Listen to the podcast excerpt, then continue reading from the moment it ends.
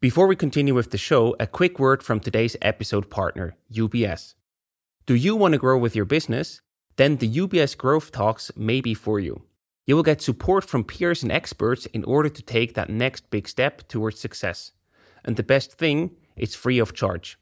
For more information, go to ubs.com forward slash growth dash talks.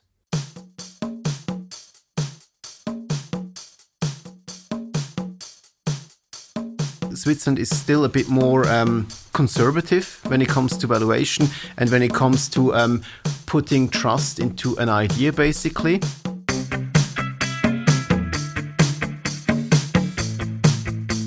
Welcome to the Swisspreneur Show, a podcast about startup stories and learnings from experienced entrepreneurs. Here's your host, Silvan.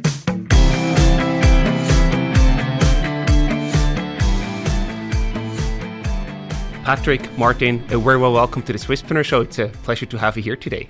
Thank you. Thanks, it's a pleasure for us as well. Patrick, you are the head of corporate finance at UBS Switzerland, and you, Martin, are a senior client advisor for large corporates at UBS. And today we're going to talk about the on story, basically from, from the background story behind the scenes. So, first, Patrick, I want to know when did you actually first meet the on co founders, Caspar, David, and Olivier?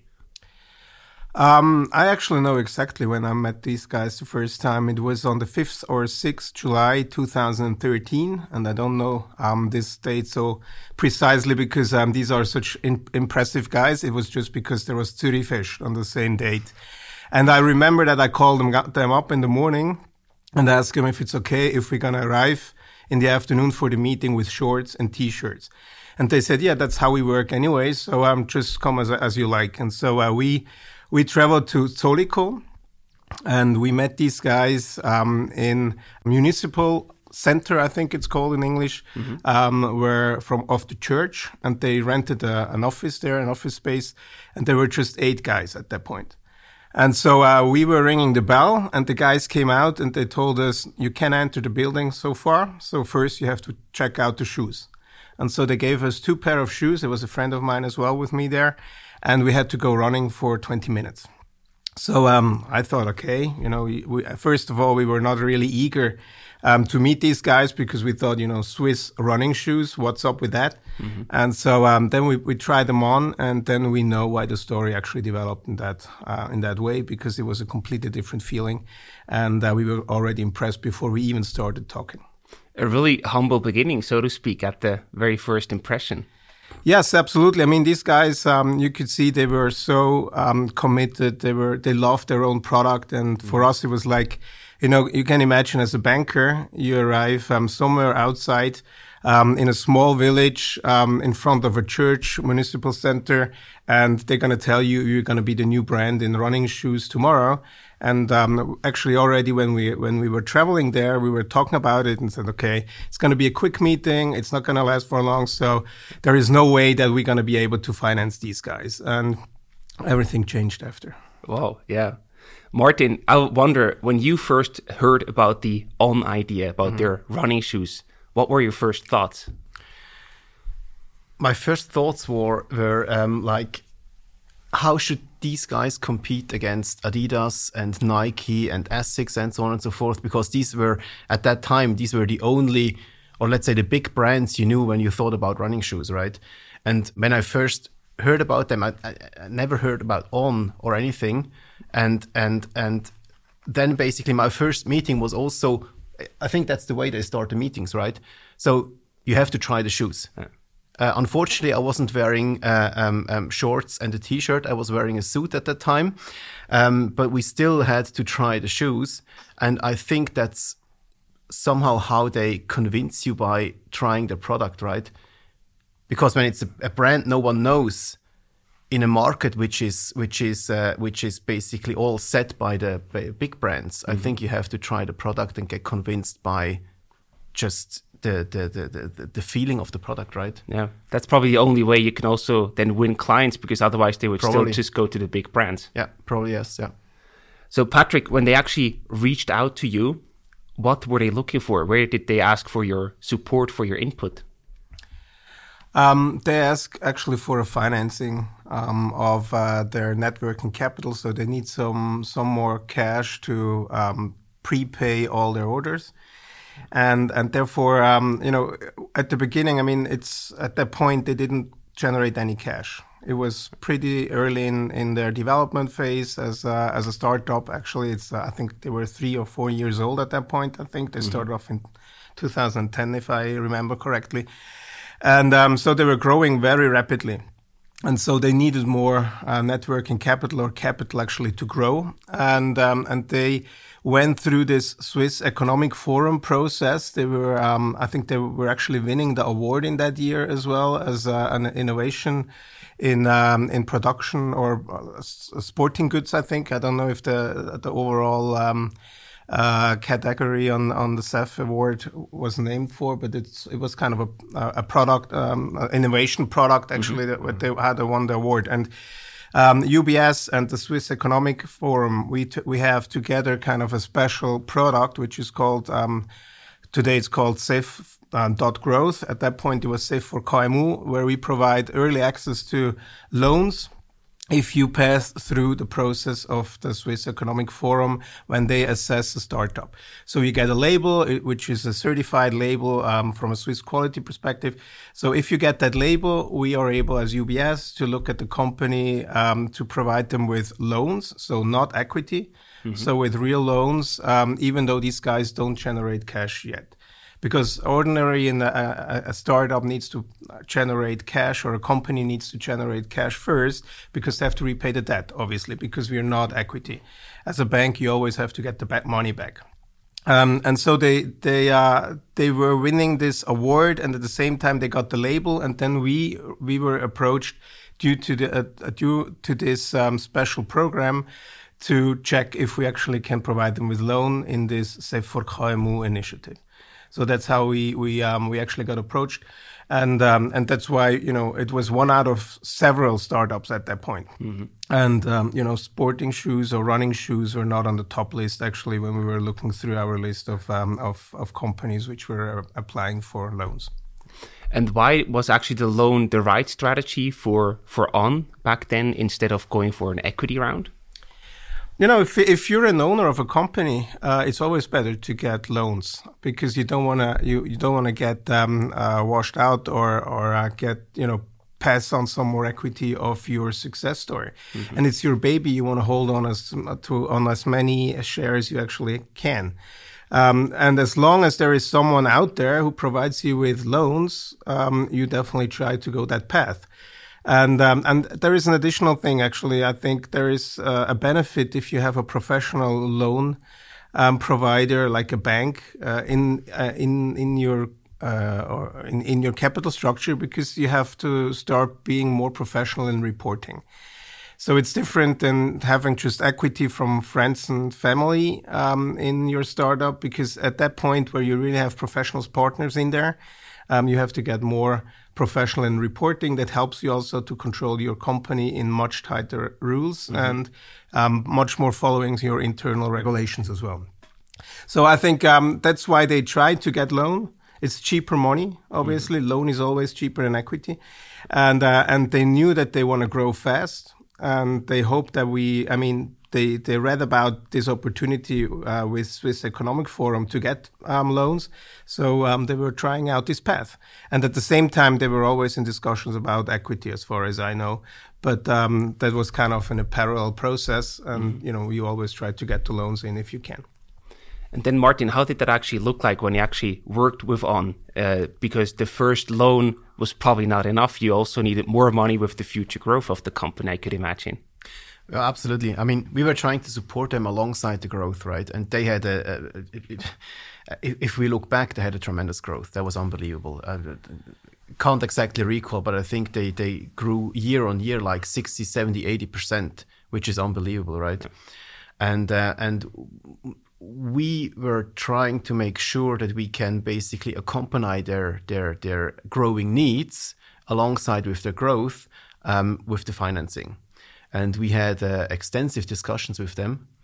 And uh, it was always discussions were always very professional because they knew exactly what they were talking about. They knew mm-hmm. exactly what they needed, and they really they had their business under control and that was fascinating for a startup or for a, for, for a company with such high growth here right because usually what we see is when when company are in a startup phase or even the stage after startup phase when they enter the growth phase um, basically everything is lacking a bit behind right so th- th- there's this sparkling growth and finance and controlling and everything is at least two or three steps behind. Not so with On. They always had it. They always had the right setup. They had the right system. They were stringent with their controls, and they had an, an absolutely top-notch reporting towards the banks, and that made it easier for us to provide additional financing, right? Because when you, as a bank, when you feel that the guys have it under control, um, you're you're sort of you're sort of um, um, um, more supportive in providing additional financing, right? Because you know what they say, they're going to deliver what they say. Mm-hmm. And if I remember correctly, they always they always over delivered.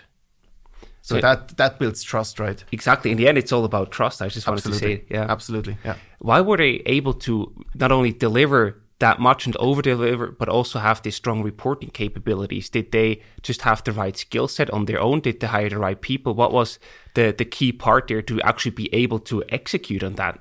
I think it was a combination. Um, first of all, they had the right people in the right positions.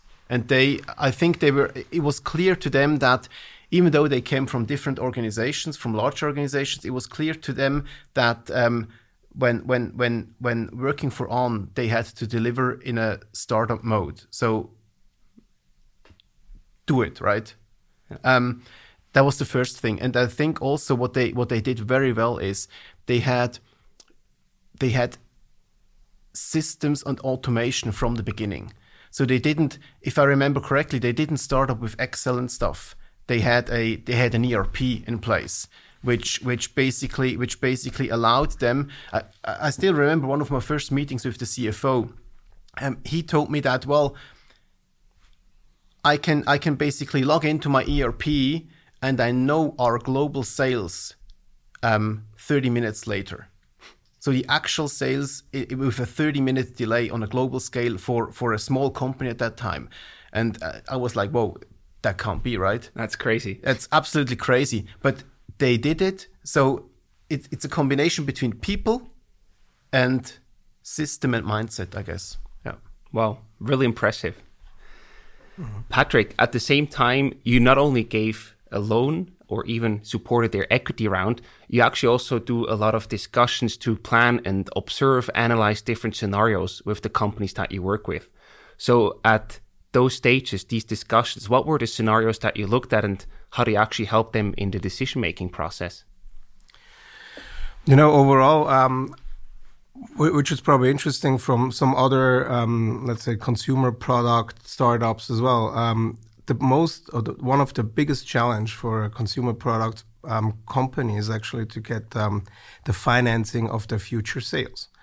So this is um, what I mentioned before with net working capital. It's uh, basically the money you need to finance um, tomorrow, right? So um, when and that's what a bank actually doesn't like to do because this is high risk. I mean, sure. when you think about if you produce T-shirts, right, and uh, and today the color pink is uh, is hype and everybody buys the pink T-shirt, you have to order them now to sell next summer but next summer maybe pink is not uh, hype anymore. So um, you, are gonna you're gonna get stuck on your on your T-shirt. You have to do discounts, and you not get the money or the margins which you need to generate money and pay repay um, a credit. Mm-hmm. And the same the same situation was actually on on, and that's that was the the biggest challenge we had at the beginning because um, uh, as a bank financing basically their future sales is not definitely not what we want to do. And th- we have a lot of these um, requests actually um, on a daily basis because whenever someone wants to open up a shop, he has to invest first to get you know basically their uh, their backlog in and to get the products in and something on the shelf, but you have to get the money for this. And nobody actually is willing to invest in this as a bank because we're not sure if we actually return, we get the money back. So um, what we did on on, and this was actually the, the longest discussion. It didn't take actually just a couple of weeks. So I think we we said we were done with a with the first credit line after six months, five to six months. So we worked quite heavily um, with these guys, and what we did was actually not relying on um, on their expectation. We were only relying on effective um, orders. So they had such a fast grow in, in orders, in fixed signed orders across the world that we were looking at the order, order income and we were basing our loans um, or our credit level on their order level. Because so that we actually knew that whatever they actually have as a fixed order in there, they will be able to ship because they were not an own retailer. They were an only distributor actually mm-hmm. at this point. They didn't have a flagship store yet, like now. So, um, what they what they had to do is just kind of get the money from their clients in at the end, and that's what you get when they sign an order fixed. Right. And on these orders, there, there was kind of some uh, I can't remember precisely, but there were some some uh, rules in there that at least I think sixty percent of the orders have to be paid anyway. Mm-hmm. So we were relying on this 60%. And then at the end, that's what happened over time. And I think, Martin, you can confirm this. Um, we were growing with their order book. Mm. And we were not basically relying on their whatever business plan they, they're going to tell me we're going to sell 2 million shoes in 2000, whatever at that point, 15, 16. Right. Because we were not able to do that because this is hot air. It's mm-hmm. like like I have one percent um, uh, market market share of whatever Switzerland.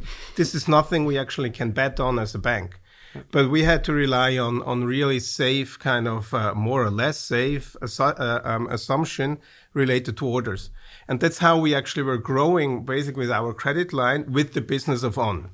And you were talking about scenarios. That's what we were talking with these guys. So we, they came up with a first financial plan. We looked at the financial plan and we said, you know, we actually would rely the, or, or change the, the, the financing pl- financial plan of on more on uh, fixed revenues or fixed orders, you know, mm-hmm. then a part of it's going to be kind of ex- ex- expectations, assumptions, and then we have to have um, clear uh, definition of what assumption is laying behind those additional growth, and um, depending on you know the certainty of this of the achievement of these uh, assumptions, we were able to grow with our credit line. And this is actually a, a model I talked to to Martin um, Avon several times after our fi- financing. They used for a long time. I'm not sure how long. Maybe you know better, Martin, than I do. But um, they used this model actually for quite a long time, not to over invest or mm-hmm. to grow fast or to spend more money or capital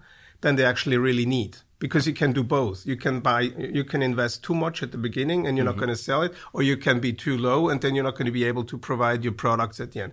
So it's kind of a balancing act for every product um, producer or retailer in the world. And I think that really helped them to grow, um, you know, with, with a necessary capital investment, I would say. Mm.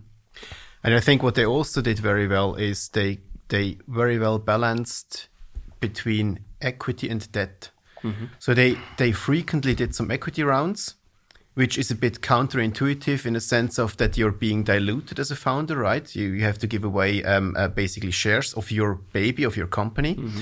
But at the same time, um, with that, they made sure that the investments are equally paid, or not equally, but they were paid by equity and debt.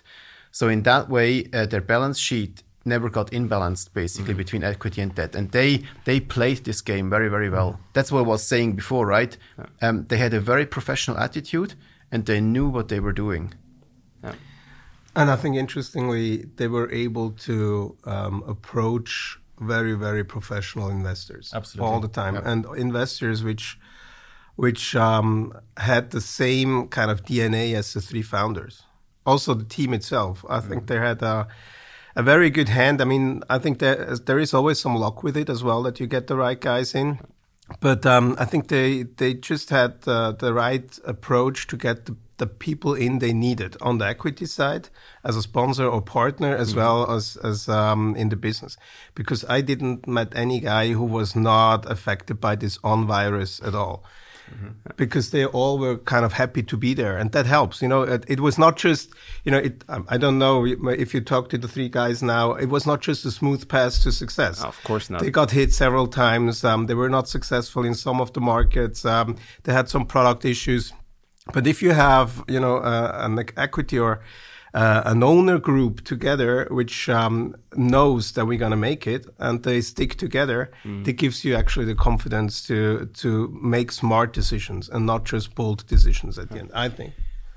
The interesting thing you're saying is this on virus, basically. Um, whenever you walk into their office, um, back then, but also nowadays, when you walk into their office, it's sort of entering a different world.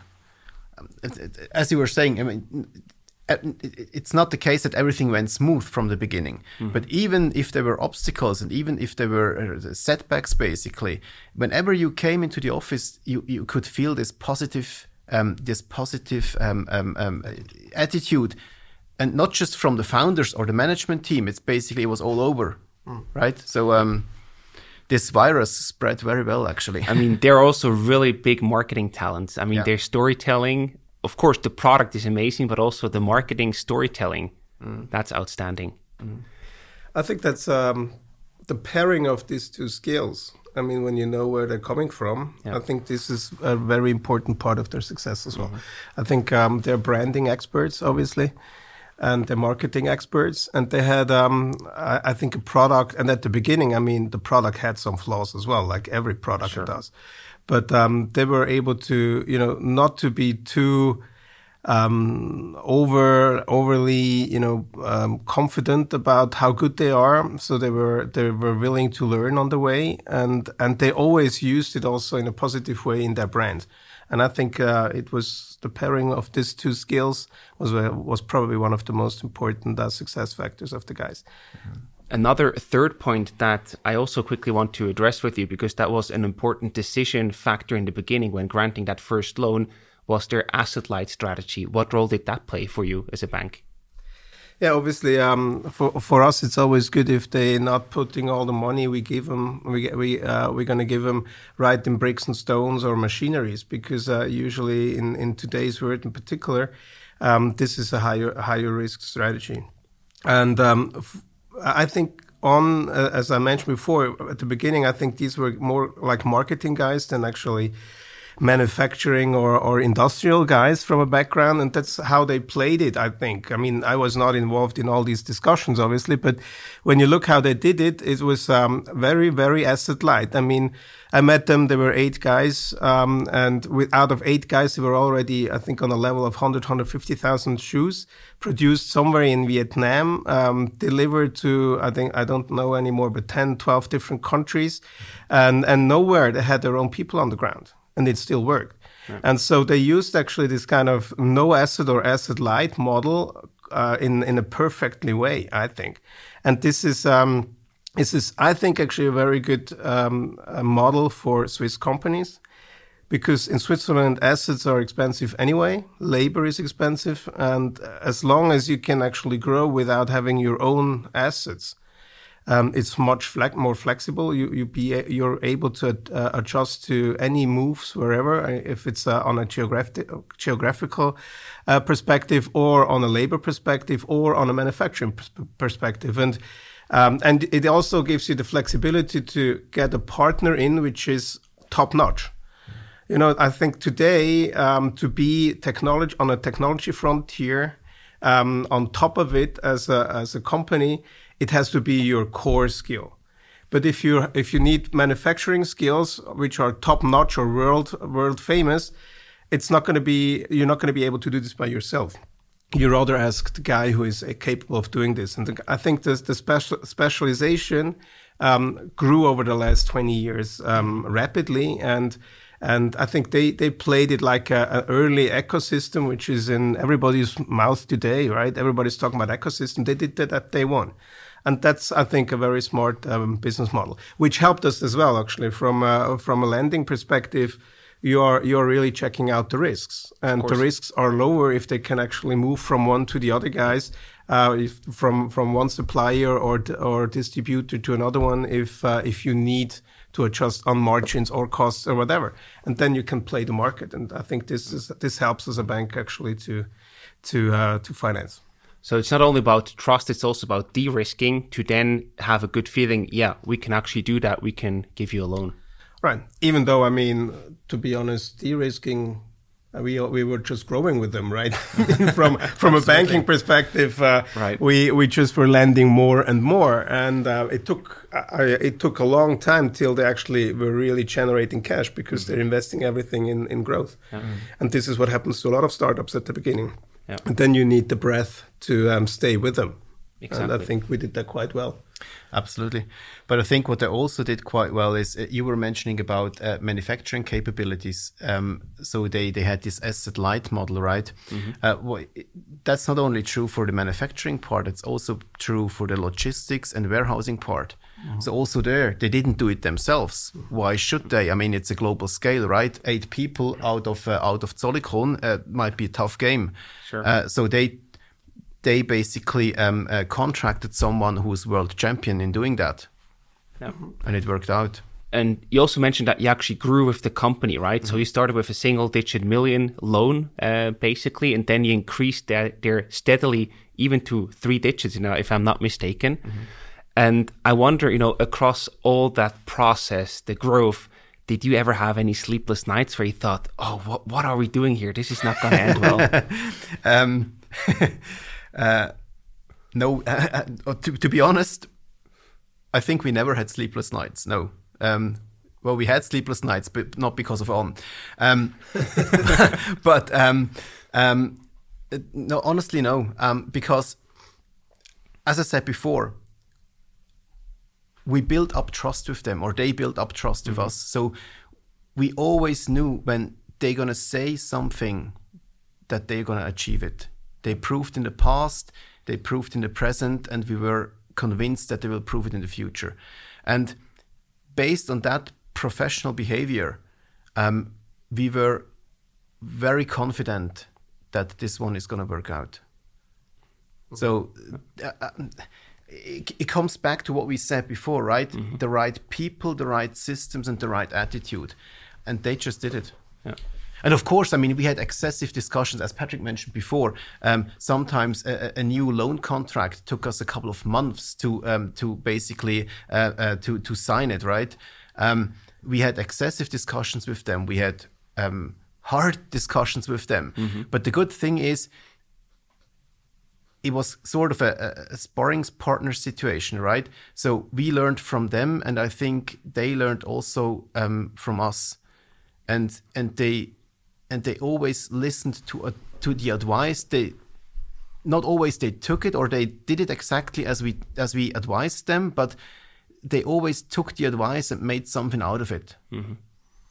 And that was really key. I think this is actually a, a very important point when I compare on to some of um, the other um, fast-growing companies or startups in Switzerland we are working with. Um, they were always open for external views and it doesn't matter on which topic. I think they were never kind of um, you know proud, proud uh, or too proud actually to listen to other experts, and um, also in the beginning. And I think uh, when you when you listen to these guys even today, um, they are still impressed of others. I mean, when you when you saw them on the IPO as well. I mean, um, they don't look like the proud guys, which are you know world famous now um, I think they are still eager to learn, and that's mm. that's what helps actually if you're if you're um, as a financing partner as well. We have uh, we had um, uh, a lot of exchanges, and and you actually we also got this feeling that when we ask them for something or we we were not sure about them, something uh, of their development or for what they actually need more more loans. Um, they were very open. They were listened to us, and if we told them maybe it's too much for now, why why we, we're not waiting for whatever, they were always kind of um, listening to us and and thinking it through one more time. And they sometimes they push back and they said no, now we need it, whatever. Sure. But I think it's um, a part what you said like a sparring partner. We see a lot of companies approaching us, they, they already know everything and they do, don't listen to anyone.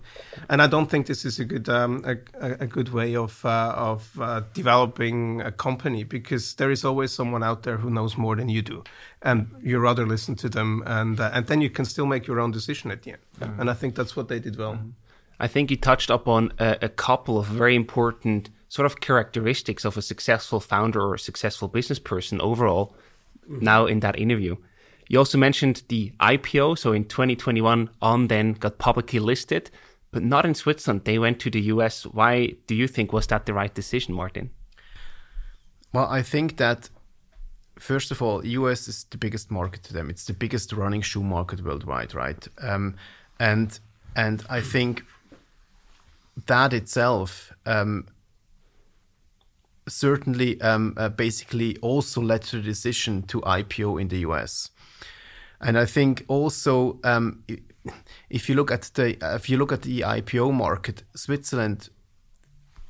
I mean, I like the Swiss IPO market, but I think it's if you look at valuations, for example, I think Switzerland is still a bit more um, conservative when it comes to valuation and when it comes to um, putting trust into an idea, basically. Mm-hmm. And the US with the Silicon Valley and everything, I think in the US the investors are more like, yeah, give it a try, go and here in Switzerland, we're more like, well, give it a little try and see what happens, and then give it another little try and see what happens. In yeah. the US, it's just big, boom. Yeah. And I think that also helped, um, uh, or basically un, uh, uh, uh supported their decision um, to do a US IPO. I think there were um, another two additional factors to this. Um, their ownership structure changed as well over time, so they had much more American or um, uh, American uh, shareholders as well on board. So uh, as soon as you actually have an international um, shareholder mix, uh, you have to take care of all of them, not just the Swiss um, side. And and the other thing, it's a consumer product. And there is only one market that is actually the best market for consumer product, and that's the the U.S. market. And I think this was another main driver, you know, from a valuation standpoint as well. Um, a consumer product which is listed in, in, in New York, it's a different story. And if you get the chance, I mean, why wouldn't you, right? I mean, if I get the chance to get listed at the New York Stock Exchange, okay, don't ask me twice. Sure. And um, and at the end, if if you really have the power, and at that point, global uh, on was or on still is a global brand, and the global brand has another has the choice. You know, uh, uh, if you're if you're not as big, or if you're more focused on European uh, markets, um, I think the Swiss IPO would have done it as well. And I never, I, I don't think if you would have talked to them five years ago that they're gonna um, get listed on the New York Stock Exchange, they're probably not gonna tell you, yes, sure, that's the plan. That was not the plan at all. And actually, they didn't. I don't think even they had a plan. It was their dream. But the first dream was probably an IPO in Switzerland, not right one out of mm-hmm. New York. Mm-hmm. But um, I think you know, for a consumer good, and when you see that even Dwayne Johnson was wearing the shoes on the Super Bowl, um, I think they made it. So I, I, would have taken the chance as well, even though you know we, we would have loved them having them in Switzerland. But obviously, um, for them, it's the best sure. best way to do it. Mm. In that regard, you know, UBS never invested its own money into On from an equity standpoint. You personally, I don't know, but is that something that you no, regret? We, we neither. I would love to have to. Never get the chance. Yeah.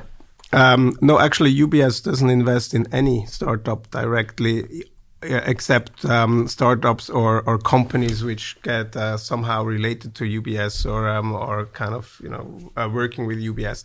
But other than that, we're not investing. We don't have a fund or anything yet. We're working on this. Um, but um, that's why we are um, sticking to to the bank loan as as our function as a bank actually is. What we are doing is uh, we helping um, uh, our our clients to invest in startups, like uh, our wealth management clients, so um, they get the chance to actually invest directly in some of these startups, and that's what we did with On as well actually. So we help them to find some investors uh, at the early stage, and that's what we do with startups. But UBS doesn't invest directly in startups as a program like uh, some of our peers do. Yeah. Then these cases make you think, ah, oh, should we not change that yes, strategy? uh, yeah, exactly. Yeah. So um, I was following the IPO and I thought, okay, Would have been a nice story. Absolutely. Do you think, in that regard, that we will see more Swiss companies doing an IPO and going public soon? I think there is definitely um, a trend for smaller IPOs, and um, that helps the, US, the the Swiss startup scene, I think, or even the Swiss companies. Doesn't it doesn't have to be just a startup, obviously, but. Um, right. Uh, in Switzerland right now, the the, the, SIX currently um, is working on a, a, solution where they are able to to um, create a platform for smaller startups. It's called Sparks. Um, it's actually quite interesting. I think th- th- this helps you to have, uh, with a lower capital structure volume, um, to already have a public offering. Um, I think it, it, they're still working on it. I didn't know. I don't know if they already have one. I think uh, they don't. But um, I think next year they plan to to get this Sparks model going. And the other one is this new um, SPACs scene, which probably a lot of um, the startup uh, community knows already about. Uh, I think this is a, a, very fast growing and interesting market. In the mm-hmm. US, it's already uh, working very, very well. So you see a lot of uh, fast growing companies getting basically an IPO through a SPAC. Um, in Switzerland, there are, there's uh, a lot of discussions going on right now. I think there are a couple of SPACs out there. Um, a closing, as of now, at least I know, wasn't done yet, but pretty close to it. I think it actually could happen already in 2021. But um, I think this is interesting, and this, this helps actually. You know, you, you, need a certain size. Obviously, this is not your first yeah. couple of year thing, right? Um, you need a certain size, but it gives definitely an easier access to public capital um, for fast growing companies than in the past. And in, in particular for Switzerland, I think this is a good sign because in the past, um, you know, we were always behind the Anglo-Saxon um, areas because um, the capital markets in the US and, and, Great Britain were completely different. There is much easier access to capital to smaller tranches, but you also have a different market. You have um, out of the box a 300 million um, client market for a consumer Prague instead of a couple of millions in Switzerland. So you, your growth potential is different. That's why their markets developed faster. And I think with the digital channels today, your borders are not as important anymore. So even Swiss companies getting easier access to international markets, and that's, that helps actually to have double-digit growth numbers and gives you access to other capital. That's I think this is interesting. Really, really motivating. So the the sky is the limit, so to speak. For some, when yeah. you look at some of the startups, I think um, they're doing a great job, and I think we're a fascinating startup market in Switzerland. I think what what what, you, what people have to th think through um, quite thoroughly when talking about an IPO is also that at the moment you do this IPO, you're public. Of course. So beforehand, you, you, you sort of you, you do your own thing, right? And, and and you might have a brand out there and you do marketing for your brand. But as soon as as, as you're you're public, your figures, your financials are also public. So by then you become very, very visible. And and people just need to be aware of that fact yeah, it's it's easy to underestimate that to say, oh, I want to go public for the sake of going public, right. but I don't want to have all the downsides that can also come with it. Yeah. You also have to be fully aware of those who make a conscious decision. You have uh, reporting um, uh, duties after right. after the IPO, right? And and and and you better fulfill them. Absolutely. Right. Yeah, and your entrepreneurial decision making is going to be different after, yeah. because yeah. Uh, that uh, you have to basically explain every little decision uh, publicly, which is um, could take a lot of time, limits your flexibility, mm-hmm. limits your um, your kind of um, re- re- reaction time as well to whatever going on in the market. And so you need a certain um, level of um, of growth or a volume in your business area or, or market share, because otherwise, I don't think it's actually the right thing to do. And you might uh, uh, certainly you you might find your financials being discussed in the media, which wasn't the case before. And you have to and you have to justify your decisions in the media. Mm-hmm. And that's a different story than only in brackets, of course, justifying your decisions with your um, closed investor group beforehand. So. Yeah. And there is a, there are actually companies out there they are doing the other way around, right? So we see some delistings as well because mm-hmm. if you if you see that um, the benefits are not not good enough, um, at the end you you decide after a certain time to delist or a part of the business again to get to keep up with the speed of the market because that's the challenge of the of the large companies today, right? Um, the the smaller ones, the fast growing companies, they're much more flexible and dynamic, and um, and this could also be a disadvantage if Mm-hmm. you're getting large and public, I guess. Before we dive into the last part, I have one final question for you. Now imagine there's a Swiss company that wants to go big, wants to go international and really make it, inspired by the on story that you just shared. Mm-hmm. Where should they get help? What would you recommend to them in order to increase the chances of getting there? Maybe you you can go first, Martin. Um, I would recommend them to talk to the industry leaders. In the industry, they, they, they want to grow basically. So talk to people who did it before. Talk to people which were successful, which were unsuccessful. Talk about the ups and downs, and always be open to receive advice and ask for ask for advice and ask for help. I think that's the most important thing. Wonderful. Patrick? Yeah, I, um, I fully agree with uh, Martin's um, uh, points. I think, in addition, um, don't be too eager. Um, sometimes it takes a little bit more time than you think. Um, a little bit of patience helps, uh, and uh, listen, as, as, as you mentioned, listen to a lot of different experts, and uh, and start to talk early. Um, because if you wait too long and you, you think you have to do it within the next 12 months, it's not going to work. So um, talk early about op- options and always op- leave open as many options as possible because um, you don't know what's coming. I mean, who knew about um, our pandemic situation? And there are a couple of guys out there which were very, very close to the next step, and they got hit badly. And as as more option you you keep up, and uh, and you you can still make you know flexible decisions at the end, it will help you. So this this will be my advice because um, you never know what's coming. Very good advice. Thank you for sharing that. Now, for the very final part, we have some rapid fire questions for you. I give you a quick selection or a short question, and you have to answer in one sentence. Are you ready? Yeah. Let's see. The first one is for you, Martin. Product or marketing? Um, product. Why? Um, I think you can have world class marketing if the product, if the essence isn't right, it will fail sooner or later. Fair point. For you, Patrick, growth or profitability? Um, profitability. Um, but that doesn't mean that you shouldn't grow. Yeah. Martin, debt or equity financing? Both. a, a good mix of both. Yeah, yeah. that's sorry. That's the only answer I can give. A good mix of both. That's a fair point. Patrick, IPO in Switzerland or in the US? If I'm able to make it in the US um, and I have a product which is um, uh, like a consumer product, I would definitely do it in the US. Great. And the question for both of you, maybe to start with you, Martin, what's your favorite on shoe?